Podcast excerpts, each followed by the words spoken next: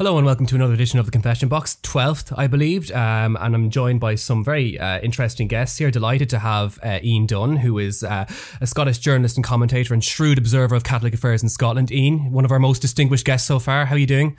Thank you, Brandon. Delighted to be here. Good stuff. And Ruadhan Jones, who is also a, a luminary in, in, his own right here, uh, who is a journalist with, with the Irish Catholic. How are you doing, Ron? I'm doing very well. I'm very well. I'm glad to have my hype team here with me. I, am available for all for all functions and events. Yeah. yeah. So um, we're going to discuss this week's edition of the Irish Catholic here, dissect it in detail, and as usual, we're going to start with the front front uh, pieces here. So, uh, of course, it's it's it's a story that's been gripping the headlines in Ireland uh, over the last number of days, and that's the very sad uh, death of John Bruton, who died after a very long illness.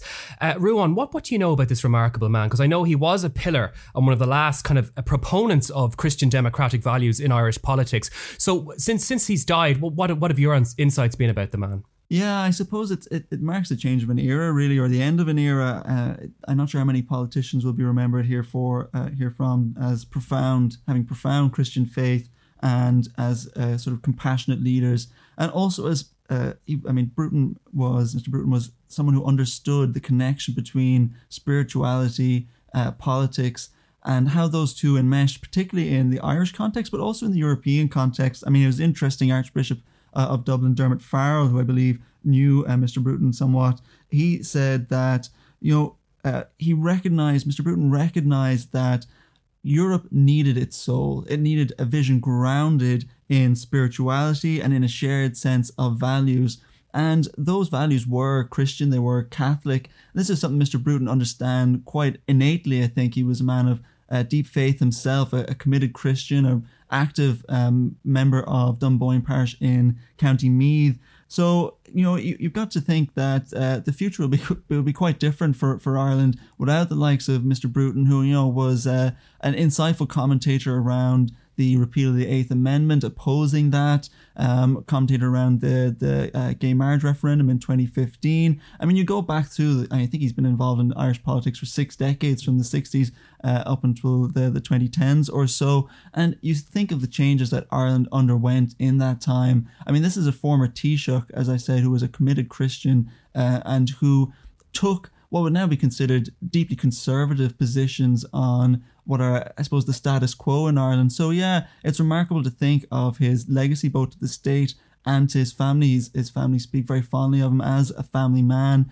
Um, I mean, he led the, the the country from 94 to, to 97 under the, the Rainbow Coalition. So, a man of great political pedigree, a great family man, and as Archbishop Farrell said, a committed Christian. So, I think I think that's a legacy that uh, that hopefully will will last with Ireland. But but really, I, I sense with his passing, it is as you said, the, the end of a kind of Christian democratic era. And Ian, coming from a Scottish perspective, um, what's the opinion of Mr. Bruton in, in Scotland? Was he was he renowned or was he well known? And I, I, I'd probably add to that maybe a bit of a bold question: Is there any Scottish comparison to someone in politics to someone like John Bruton? That's a good question, Brandon. I suppose he would be known. He wouldn't be a particularly high profile figure across the water. I think my observation would be almost that his time as Taoiseach is an inflection mm. point, you know, of a kind of older Ireland. And after him, you know, Bertie Ahern comes along, jumps on the Celtic Tiger, you know, it's like Bertie Revolution. Hair, money comes, you know, and it's a, and you've got a very different Ireland, which is which moves towards the Ireland we've got now. So I'm not sure there is a comparable figure actually mm. in Scotland, you know, or, or even in the UK, where I mean, maybe in the UK you're talking about John Major, and then Tony Blair comes in and New Labour come in and things start to change, things start to liberalise in lots of ways, you know. But I do, I do just have a sense of him as the kind of last of an old guard. I don't know if you think that's fair. Yeah, I think so. I mean, you, you think about when he he reigned, as it were, as Taoiseach, when he led the country, 94 to 97. I mean, what is it, 99? You had the divorce referendum narrowly passing, 2015, gay marriage, 2018. Um, you have uh, the abortion referendum, and I mean, now potentially 2024, the year of his death, you have uh, the proposed changes to the mother in the home so-called clause in the constitution. So i mean the 25 years since since he, he ended uh, his time as taoiseach really have been just uh, the, the, changes in ireland have been so so radical so quick. Um, and uh, as you say yeah i think i think probably even though he wouldn't have known it at the time his his time as taoiseach marked the close in in ireland as a i suppose avowedly and self-consciously Christian democratic nation. Funnily enough, and it's kind of paradoxically, he would admit that he probably ushered in that reform reluctantly because I think at the time it was was when the divorce referendum was passed, he was he was initially reluctant to support it, and we had a Labour Party. He brought in the left, of course, into politics, and they were involved in that coalition, and of course came with you know very well progressive views or views that were considered uh, very extreme or radical at the time. But we had uh, Mervyn Taylor, who was Minister for Justice. I think there were a number of kind of you know very um, thorough and probing conversations with him and John Bruton in relation to the divorce referendum. And while not giving his overwhelming consent to it, he did agree that look, there are people who are in maybe situations that are pretty desperate and and they need that they need some relief there. But again, it, it was never an abashed support. So it was kind of funny that we had probably the last maybe you know avowed Catholic member, um, you know, as in our in our in the department of of the Taoiseach, and uh, he he wasn't he wasn't necessarily you know very much pro reform. He just felt that maybe there was a necessity to do do the right thing at the time, you know. But no, he is a very he's a he's a very memorable figure, and, and he will be greatly missed across Irish politics. Of course, his funeral is taking place in Dunboyne on Saturday. Um, Ruadhán, a, a, very interesting story you've been covering with Shay Brady, a journalist uh, again in the Irish Catholic, in relation to uh, there was a bit of uh, upset, I I, I, I believe, um, shown by by women religious in Ireland over maybe the lack of significance played to St Bridget's Christian past and and that dimension to to to her heritage. So what's going on, Ruadhán, and and and what are they saying about the current characterization of St Bridget in Ireland? Yeah, thank you, Brandon. So uh, we covered a story about a, a, government snub for women religious on uh, St. Bridget's Day. So uh, St. Bridget's Day has now become a sort of mini St. Patrick's Day for the government, where they they really try and use it to uh, push brand Ireland across the world. And it's very notable in the the official government functions and everything that they really strove to recognize the uh, great work done by women in a variety of roles in a variety of sectors in Ireland and across the world. But it was very notable that out of these dozens and dozens of, of uh, events, only one, and, and this took place in the Embassy to the Holy See, only one really focused on the role of women religious. Uh, and I mean, if you think about what they have given to Ireland, what they've given to uh, many developing countries where missionary sisters went out and, and get, literally gave their lives um, to serving the, the, the peripheries, people at the peripheries, the poorest of the poor, the sick, um, and those who are unwelcome at the time.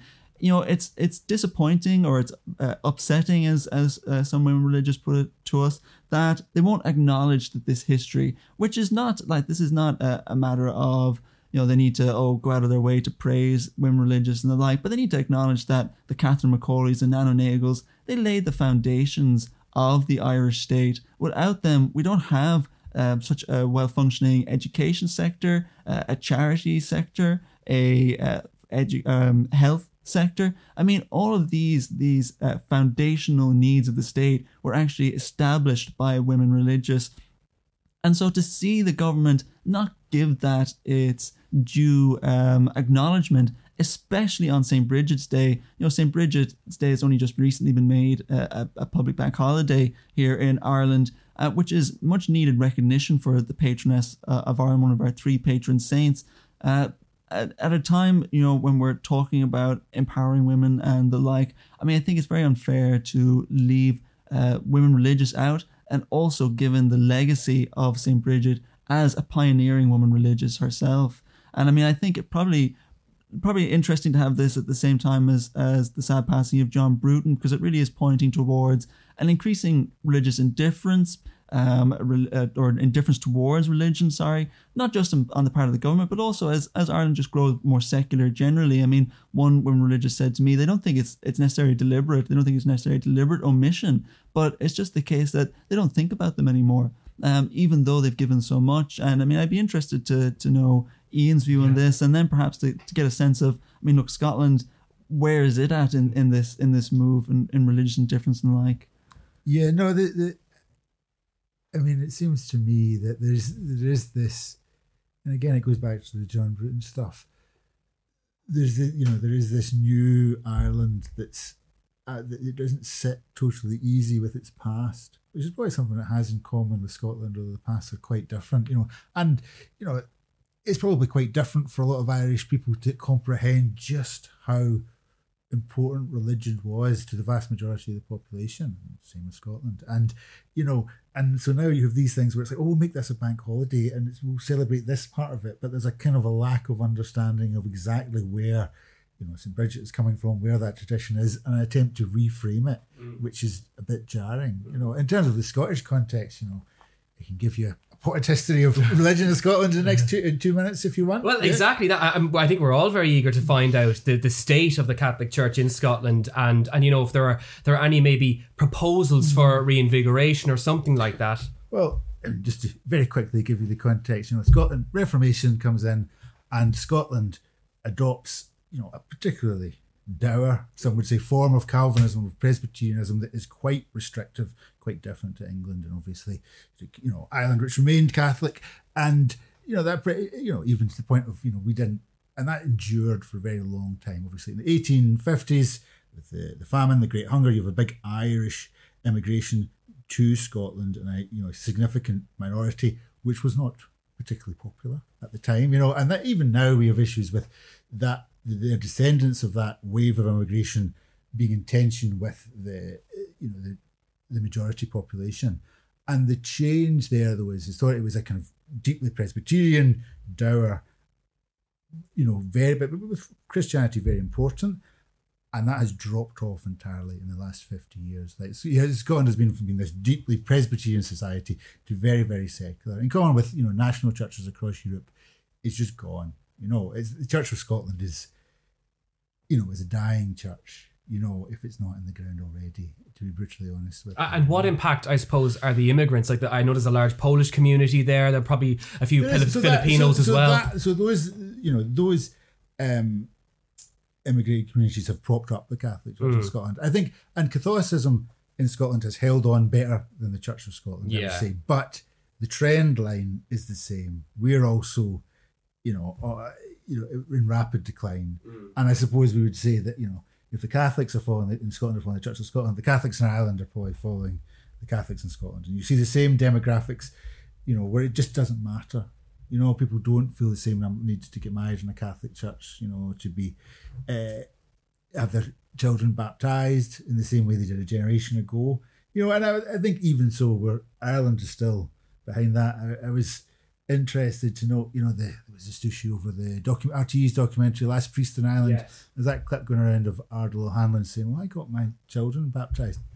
Scottish Catholic wouldn't, you know, a cultural Catholic wouldn't get their children baptized in Scotland, you know. So it's still, even that is going. So I think that's a, you know, and I think that exactly where that leads us is, you know, is is how do you operate as a faith in a country that's lost interest? And I think, you know, obviously, you know, the big topics in, you know, Catholic and Christian debate, you know, your Rod Dreher, um, and the Benedict option and this idea, which is very prominent, especially in conservative circles, that Christianity is under attack. It wants to be wiped out, you know. And I tend to think the more boring truth is rather than attacked, it's going to be ignored. Yeah. You know, and so how do you how do you prepare for a, a, a future where you've got a very small church that nobody really listens to? Mm. You know, an example I talk about is uh, Buddhism. What do people think about Buddhism?